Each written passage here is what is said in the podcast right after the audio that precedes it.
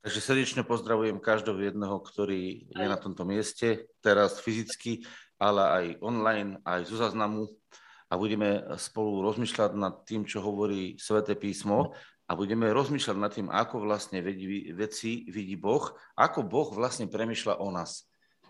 Pretože je to veľmi dôležité vidieť, ako on premýšľa, lebo mnohokrát naše myšlienky sú inakšie, ako sú jeho myšlienky. A keď sa tie myšlienky nevedia zladiť, potom ani tá spolupráca sa nevie uskutočniť tak, ako by sa mala. Takže budeme čítať z listu Rímanom z ôsmej kapitoly a budeme čítať, čo Boh o nás myslí a ako myslí o nás už dávno. Lebo sa dočítame, že ešte dopredu predtým, ako v podstate my sme boli na svete, on už mal nejaké myšlienky o nás. Liste Rímanom ôsmej kapitola dvadsiateho deviateho verša píše takto. A nadväzuje to na tých, že sú nejakí povolaní podľa nejakého preduloženia. Čiže Boh si to uložil dopredu vo svojom srdci a podľa toho uloženia povoláva ľudí. A tu je napísané, lebo ktorých predzvedel, čiže dopredu o nich vedel. Tých aj predurčil za súpodobných obrazov svojho syna, aby on bol prvorodený medzi mnohým. Čítam dvadsiaty deviaty verš. Aby on bol prvorodený medzi mnohými bratmi. A ktorých predurčil, tých aj povolal.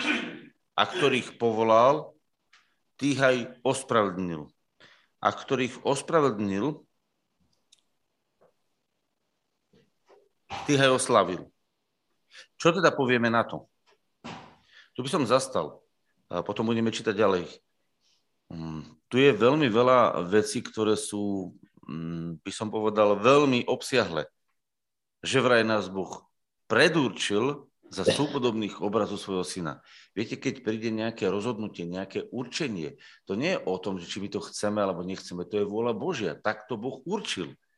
A ty máš iba jednu možnosť. Buď sa tomu rozhodnutiu podriadiš a poddáš, alebo rebeluješ, alebo sa vz... postaneš do vzbúry a vymýšľaš si svoje nápady.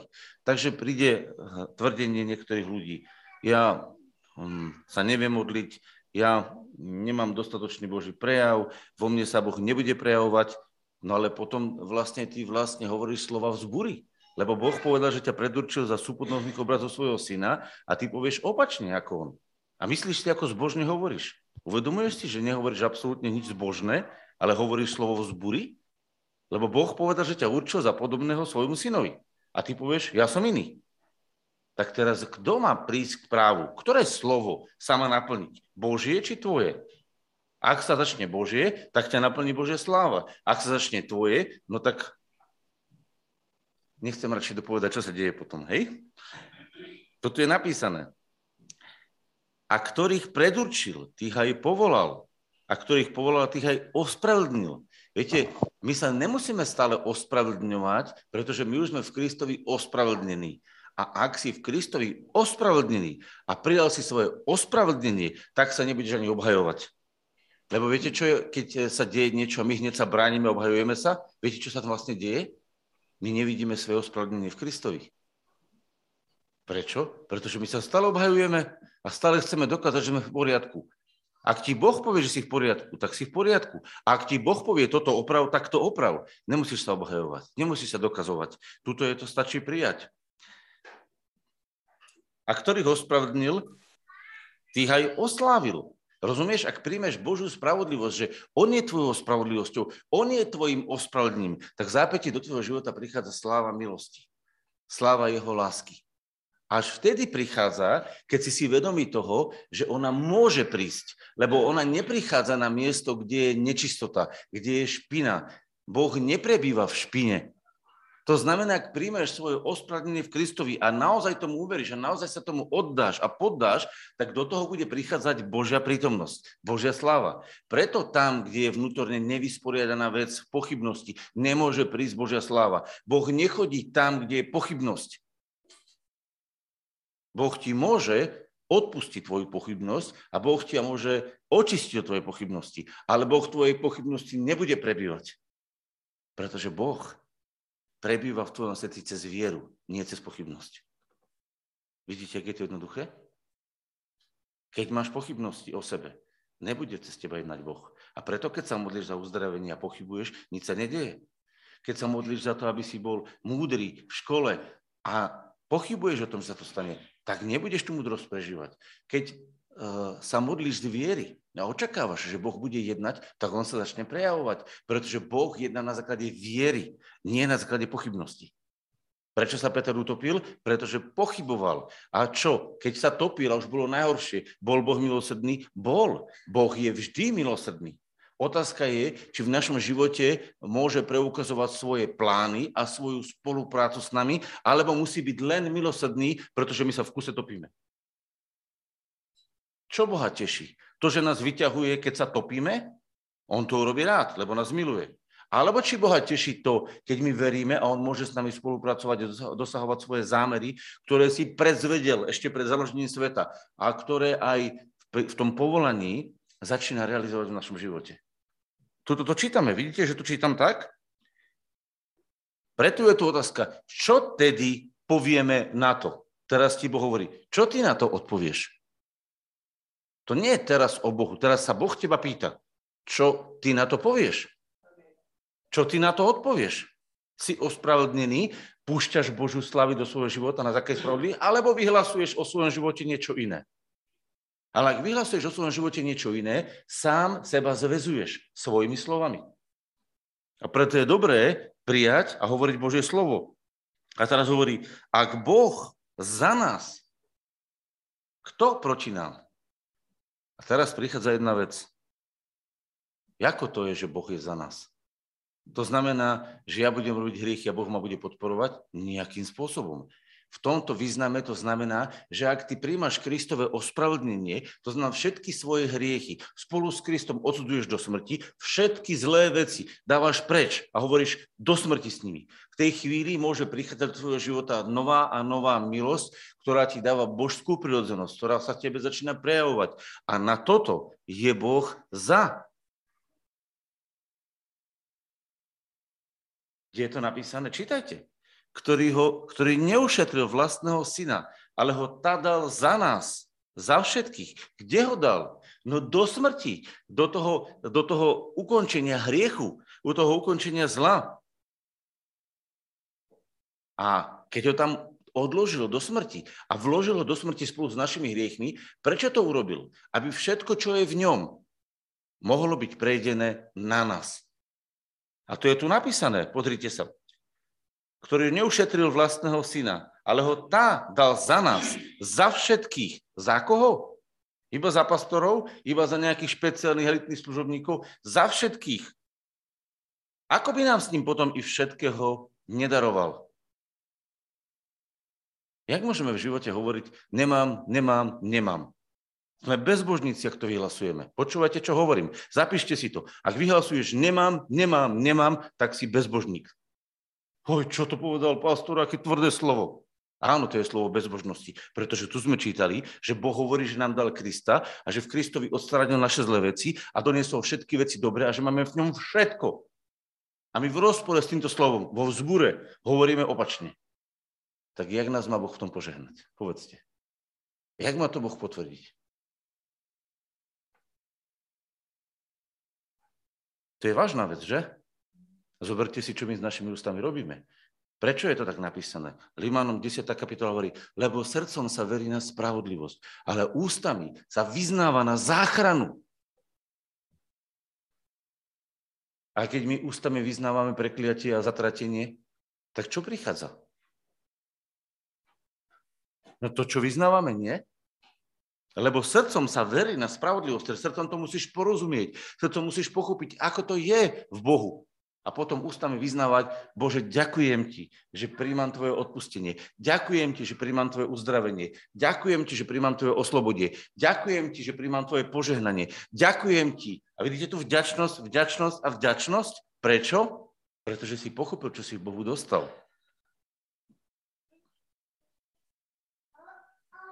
Ako by nám s tým i potom všetkého nedaroval? Ak si dostal, ak si dostal na všetky svoje veci odpoveď Ježišovi, čo patrí povedať? Ďakujem. To je jednoduché, nie? Ďakujem. A my povieme, no ale ja to ešte nevidím. No a? Teraz povieš, počkaj, akože, ale nevidím to. Chodíš videním či vierou? Ak to vidíš, už nemusíš veriť.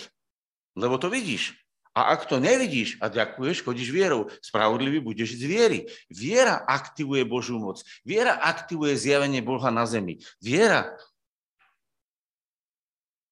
To znamená čo? Máš veriť hocičomu? Nie. Máš veriť tomu, čo hovorí Boh. Tomu, čo hovoria jeho proroci, jeho apoštolovia. Tomu, čo sa hovoril sám Ježiš. A preto to Božie slovo čítame. Preto keď sme tu každú nedeľu si čítame z Božieho slova, pretože tam je zapísané, čo Boh o nás hovorí. A tu príde diabol a hovorí, no počkaj, počkaj, a ty nevieš, čo si spravil? A príde ti myšlienka. A nevieš, čo si predčerom spravil? A pred predčerom? A začne ti to rozprávať. A viete, čo je tu ďalej napísané? Kto bude žavolať na vyvolených Božích? Boh je, ktorý ospravedlňuje. Kde? Kto odsúdi? Kristus Ježiš je, ktorý zomrel a viacej, ktorý aj vstal z mŕtvych. Počúvate, čo je tu napísané. Kristus Ježiš je, ktorý zomrel. To je dôležité, že zomrel. Veľmi dôležité, pretože v smrti sú pochované všetky zlé veci. To je úžasná správa. Ale počúvajte, je ešte lepšia správa. Je viacej ešte, ako len to, že Kristus zomrel. A viete, čo je viacej? Že vstal. Lebo keď bol len zomrel, tak my všetci sme len mŕtvi a nemáme šancu, ako žiť, by nebol ten život zjavený. Ako by sa mohol zjaviť život, keby on nevstal z mŕtvych? Takže je dobré, že Kristus zomrel, ale ešte viacej, že vstal. Úžasné, že? Hm.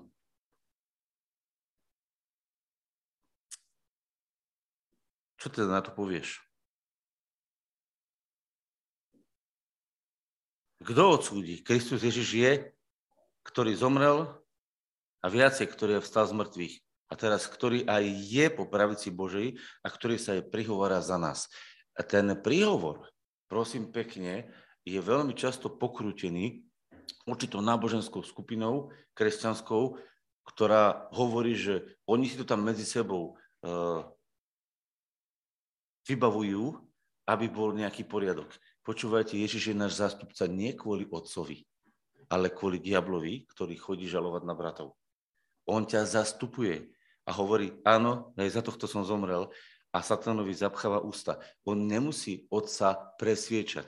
Rozumiete? Po tomto všetkom však otec vie, ako ťa vyvolil. Otec vie, ako ťa ospravedlnil. Otec vie, ako ťa oslávil. A to je jeho vôľa. Tak teraz tohto otca, ktorý to vie, bude musieť Ježiš presviečať, aby sa na teba nehneval? Dáva vám to zmysel? To je úplný podvod. To náboženská spoločnosť jedna alebo niekoľko sa vám snažia vypredstaviť tak, že Boh je nahnevaný, nazúrený a nevie čo so sebou a teraz ho musí niekto tam zmierovať. Pozor, Boh sa hnevá na hriech, na toho, ktorý odmieta prijať odpustenie a očistenie v Ježišovi. Na toho je právom Boží hnev, pretože Boh sa hnevá na hriech.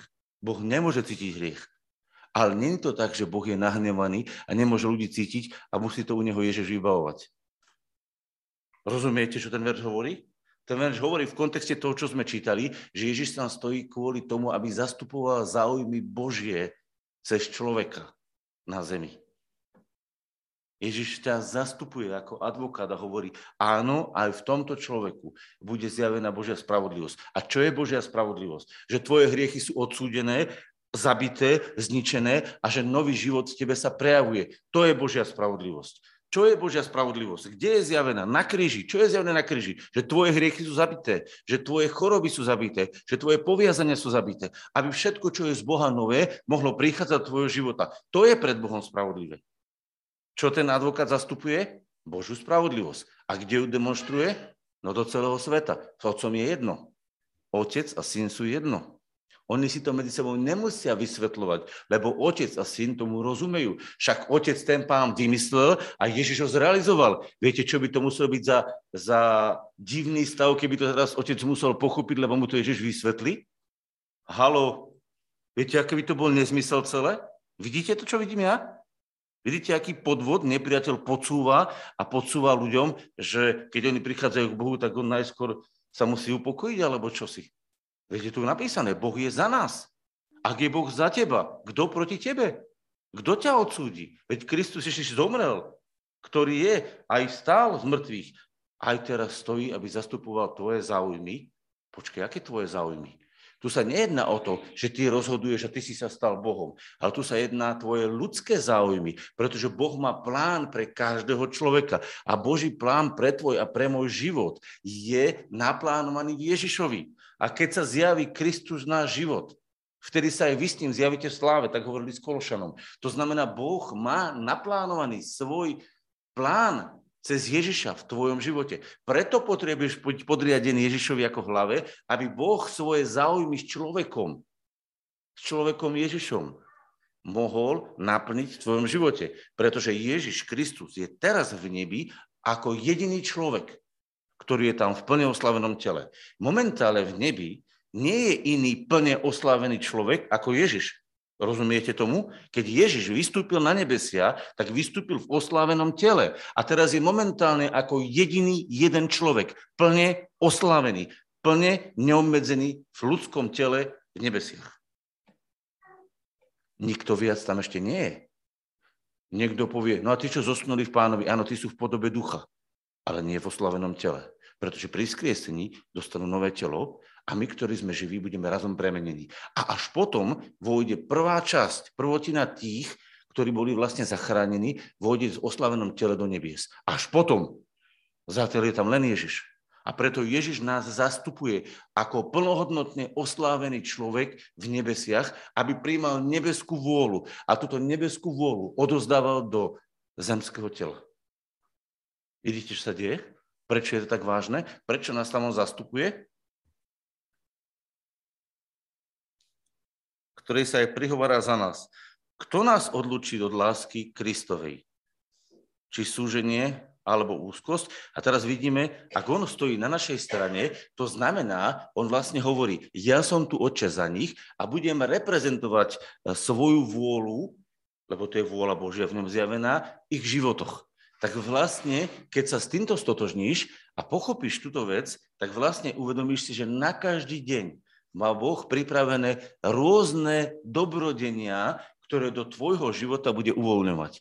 A to bude, či to bude príjemná situácia, alebo nepríjemná situácia, Boh má nachystanú milosť, ktorou ťa cez tú vec prevedie. Ak to bude dobrá vec, napríklad sa niekoho pomodlíš za jeho zdravie, alebo niekomu požehnáš múdrosť, alebo sa pomodlíš za nejakého financie, alebo sa pomodlíš za nejakú vec, tak v tej chvíli to dobré, ktoré je u Boha, sa cez teba demonstruje ako pripravený Boží skutok, aby bol zjavený. Čiže množíš to dobré Božie, ktoré cez teba púšťa na svet. Ale potom sú zlé chvíle, ktoré ti Satan vtláča do tvojho života a vtedy tou istou milosťou, ktorú si dostal, vnášaš do tej zlej situácie Boží pohľad, nebeský pohľad a tú situáciu obraciaš a meníš vo svojom živote alebo v živote toho druhého na Božiu slavu. Čo robíme bežne? Čo sa deje bežne? Bežne sa deje to, že keď nastane problém, tak namiesto, aby sme sa pozreli na Boha a na to, ako v Ježišovi chce tú svoju slávu, tú svoju spravodlivosť zjavovať, tak sa zadívame na ten problém a nalakáme sa. A to nalakanie, ten strach nás paralizuje. A preto dostávame do svojho života paniku, stres, bolesti, trápenia.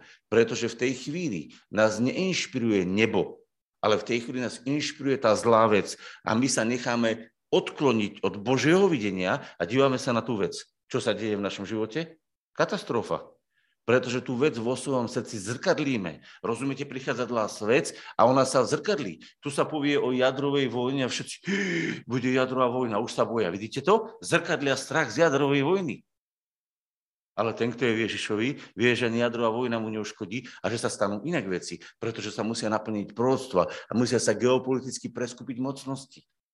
A to sa deje.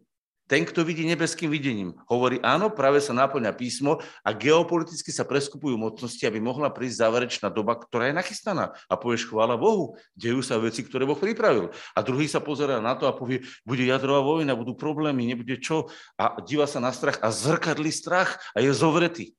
Jeden zjavuje slávu neba a je istý, že to, čo sa bude diať, bude na Božiu slávu. A druhý je zovretý, lebo sa díva na problém a zrkadlí problém strachu, problém depresie. Kde je potom svetlo? V tom jednom alebo v tom druhom? Vidíte, o čo sa tu hrá? Čo do tvojho života prichádza, tak ty môžeš buď tú vec prijať a zrkadliť tú vec a obraz z ňou vyjadrovať, Počujete hociakú hlúposť, už to opakujete a už to rozširujete, že? Alebo počujete hlúposť, zastanete a povieš, Pane, čo ty na to hovoríš? A Boh ti zjaví a ty potom zmeníš rozhovor a to, čo ti Boh povedal, vnesieš do toho, čo si počul. A tú správu zlú rozprášiš mocou evanjelia. To je ako meč. Prídu hlúposti a ty tým mečom slova Božieho takto to rozsekáš na kusky a rozprášiš to a vyhodíš to von zo svojho života. Pretože meč Božieho slova, meč Ducha Svätého rozsekal všetky tie hlúposti, ktoré ti tlačil tento svet do hlavy. Aký svet? Teraz nehovorím o svete, kozmose, ktorý je okolo nás. Vidíme tu nádherné veci v prírode, ale hovoríme o tých negatívnych, depresívnych, zlých veciach, ktoré sa každodenne snažia vtlačiť do našeho života. A keď im dovolíš, aby sa vtlačili do tvojho života, tak je to, prosím pekne, tvoja zodpovednosť. Lebo Boh je za teba, je na tvojej strane. V Kristu ti všetko daroval a nachystal, aby si mohol žiť plnohodnotný, požehnaný život. A dokonca hovorí Boh, keď nastanú problémy, kto nás odlúči od lásky Kristovej? Viete, čo tento verš vlastne hovorí? Že keď nastanú v živote problémy, tak ti ich neposlal Ježiš, ale poslal ti ich zlý, aby ťa paralizoval a Ježiš ti hovorí, ja som s tebou. Ja chcem s tebou tú vec vyriešiť. Moja láska sa v tej chvíli neoddeluje od teba. To znamená, keď nastane v tom živote problém, Ježišova láska sa nestráca, ale práve vtedy sa zjavuje.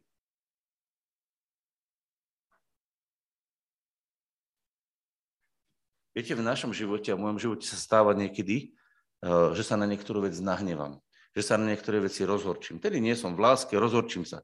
A vtedy ja radšej nechcem s nikým nič rozprávať, lebo keby som niečo povedal, tak aj tak by to bolo len kalamita.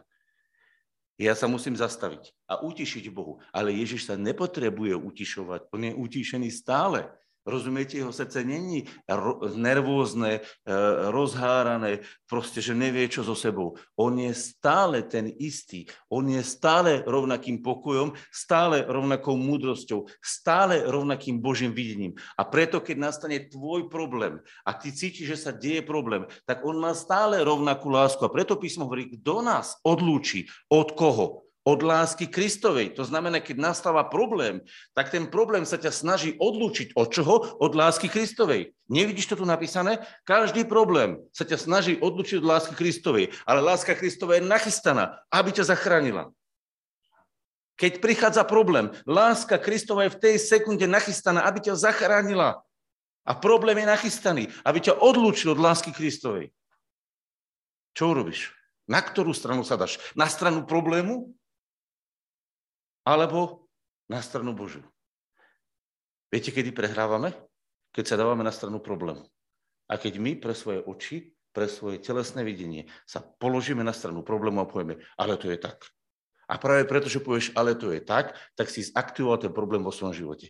To je to, že si ten problém prijal. Keď povieš, ale to je tak, lebo to tak vidím, tak v tej chvíli si tým, ale to je tak, zaktivoval ten problém vo svojom živote a už je to tvoj problém.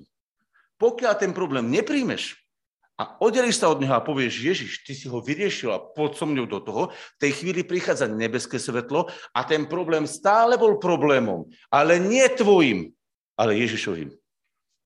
Rozumiete, aký je v tom obrovský rozdiel? Problémy, ktoré nás budú stretávať, budú obrovské. Tento svet bude mať obrovské problémy. Viete, kto ich nakoniec vyrieši? No keď príde Pán vo svojom kráľovstve a zavládne, vtedy všetky problémy zmiznú. Lebo Ježiš ich vyrieši. Lebo proroctvo hovorí v Skutku apoštolov, že ktorého musí nebo prijať až do času napravenia všetkého.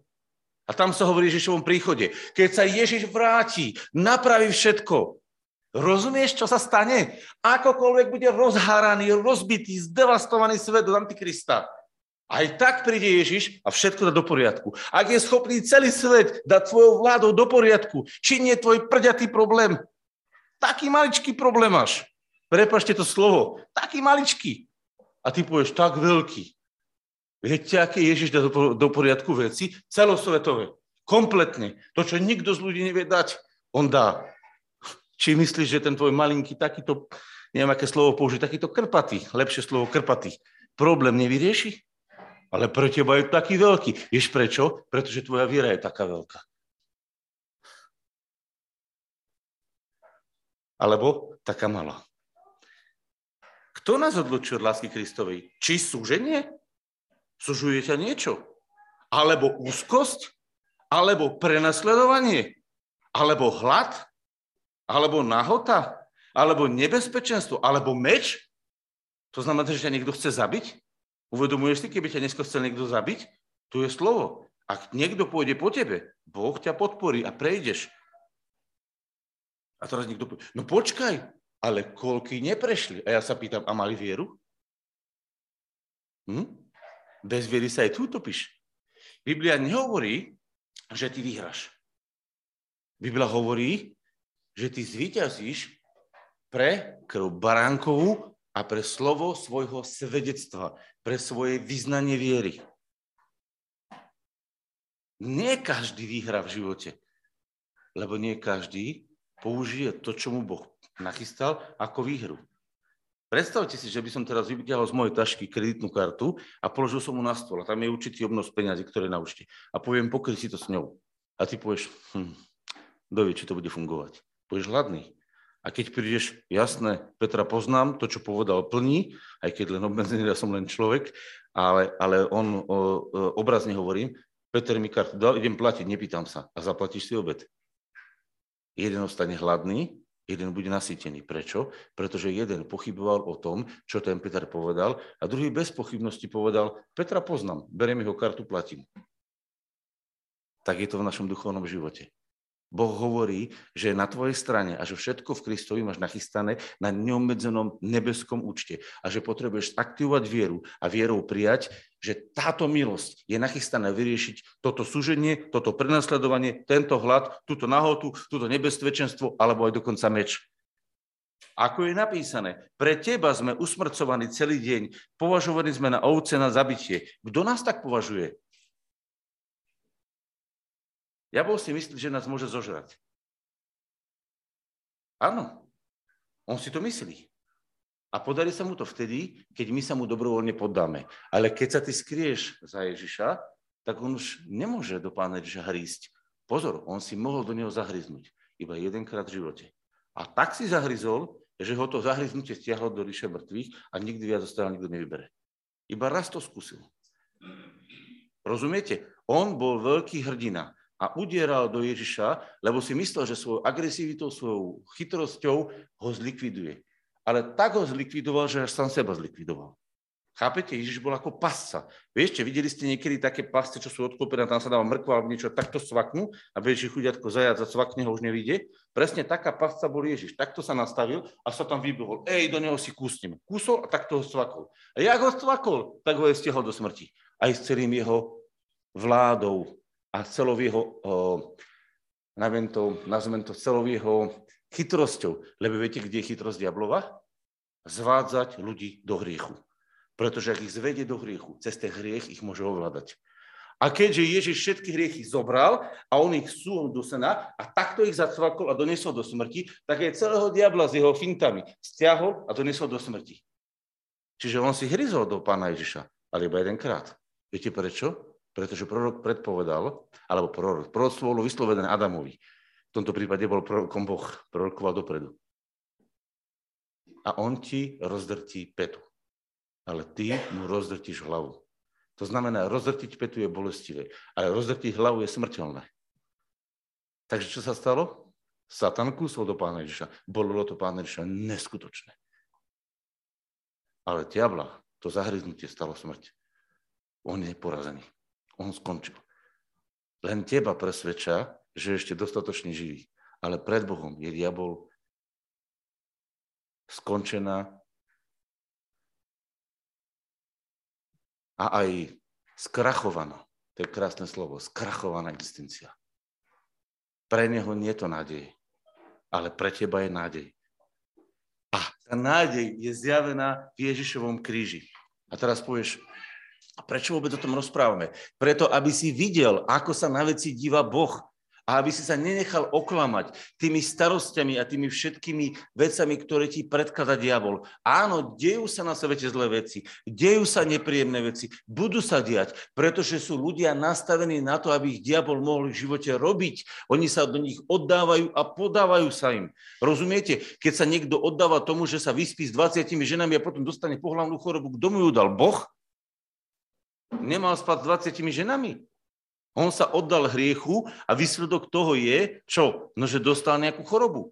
My sa oddáme veciam, ktoré nám Satan ponúka do života a potom sa čudujeme, že dostaneme vnútornú chorobu duše. Strach, úzkosť, depresiu. Lebo čo je choroba duše? Strach, úzkosť, depresia, zovretie. A kto ti ju tam dal? Boh? Hádam, Boh také darčeky rozdáva. Pozrite sa. My v tom všetkom vstatne víťazíme cez toho, ktorý nás čo? Zamiloval.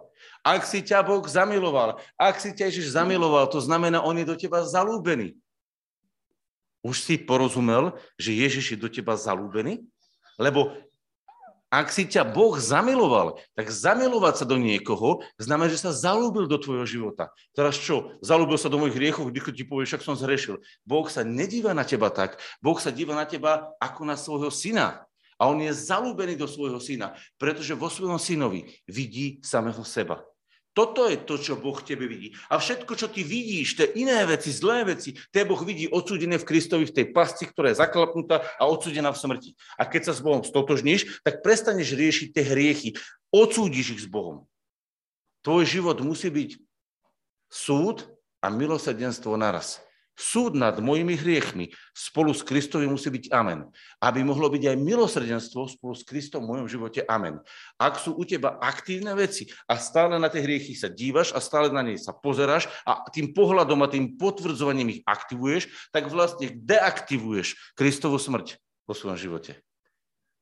Ak aktivuješ hriechy vo svojom živote, tak, opačne hovorím teraz tak odborne, deaktivuješ Kristovu smrť. Ak aktivuješ Kristovu smrť, tak deaktivuješ hriechy. Rozumiete, ak je to jednoduché?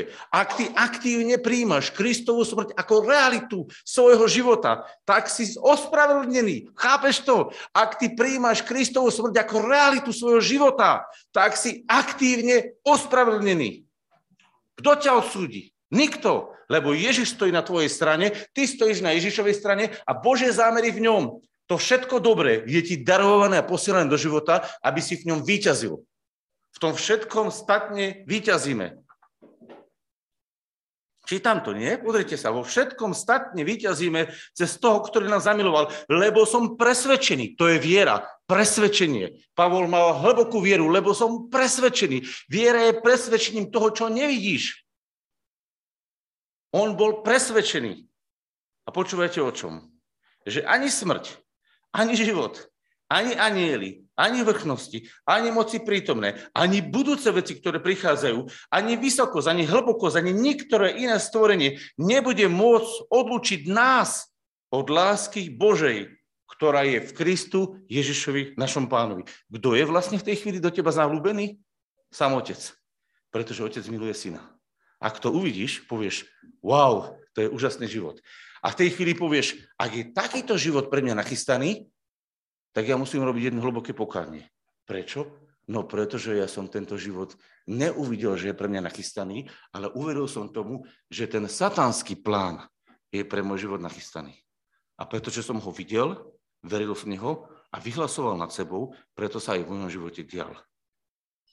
Ale to nie je cesta pre teba.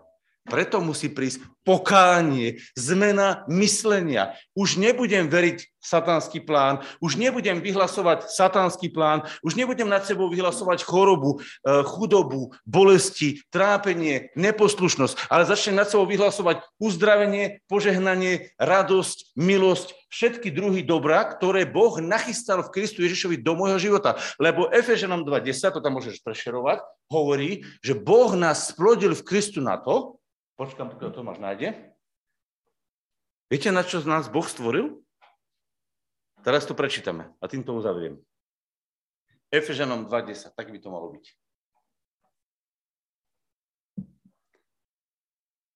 Lebo sme jeho dielom stvorení. Počujete? Vytvorený, stvorený v Kristu Ježišovi na to, aby sme konali dobré skutky. To milosrdenstvo, to dobro, ktoré Boh nachystal na každý deň, ktoré Boh vopred pripravil, aby sme v nich chodili. Na čo ťa Boh stvoril?